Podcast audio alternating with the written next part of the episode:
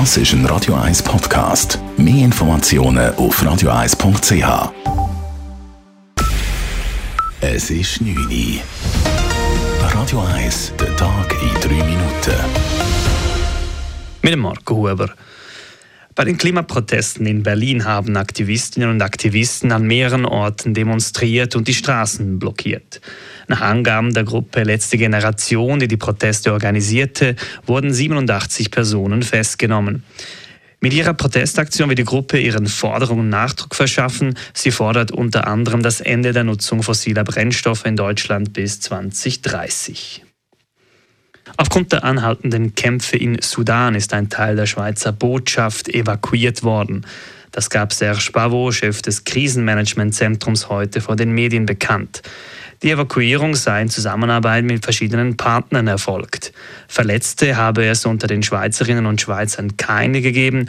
Die Schweizer Botschaft befinde sich allerdings im Zentrum der Gefechte in der sudanesischen Hauptstadt Khartoum. Die Nationale Kommission zur Verhütung von Folter ist besorgt über die unzureichende Betreuung unbegleitender Jugendlicher in den Bundesasylzentren. Zwischen dem Februar 2021 und Oktober 2022 hat die Kommission verschiedene Bundesasylzentren besucht. Dabei habe sich gezeigt, dass es tagesverantwortliche Mitarbeitende gäbe, die zusammen mit Betreuungsmitarbeitenden zeitweise bis zu 100 Jugendliche betreuen müssten, sagt Kommissionsmitglied Leonev.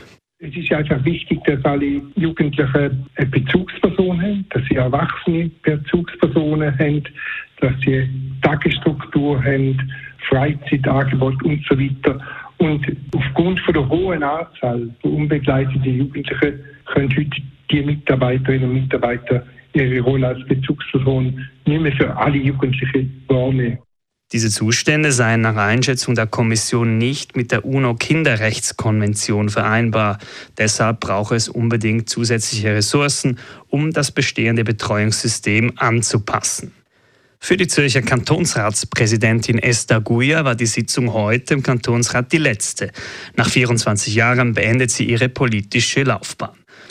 Über all diese Jahre habe sich einiges verändert, sagt Guya. Als ich in den Kantonsrat bin, da hat es keinen Laptop auf dem Tisch gehabt, nichts, oder?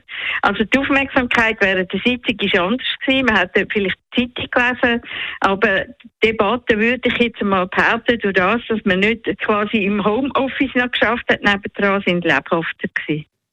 Im Kantonsrat sind heute unter anderem die Rechnungen der ZKW und der IKZ abgesegnet worden.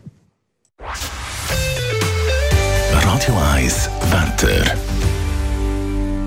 In der Nacht kommt es wieder regnen, morgen, morgen. Dann wechseln bis stark bewölkt und vor allem Richtung Alpen weiterhin Regen. Im Flachland gibt es dann auf den Mittag einzelne Aufhellungen. Das Ganze bei kühlen 11 Grad. Das war der Tag in 3 Minuten.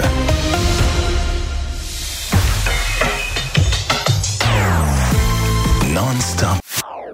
Das ist ein Radio 1 Podcast. Mehr Informationen auf radio1.ch.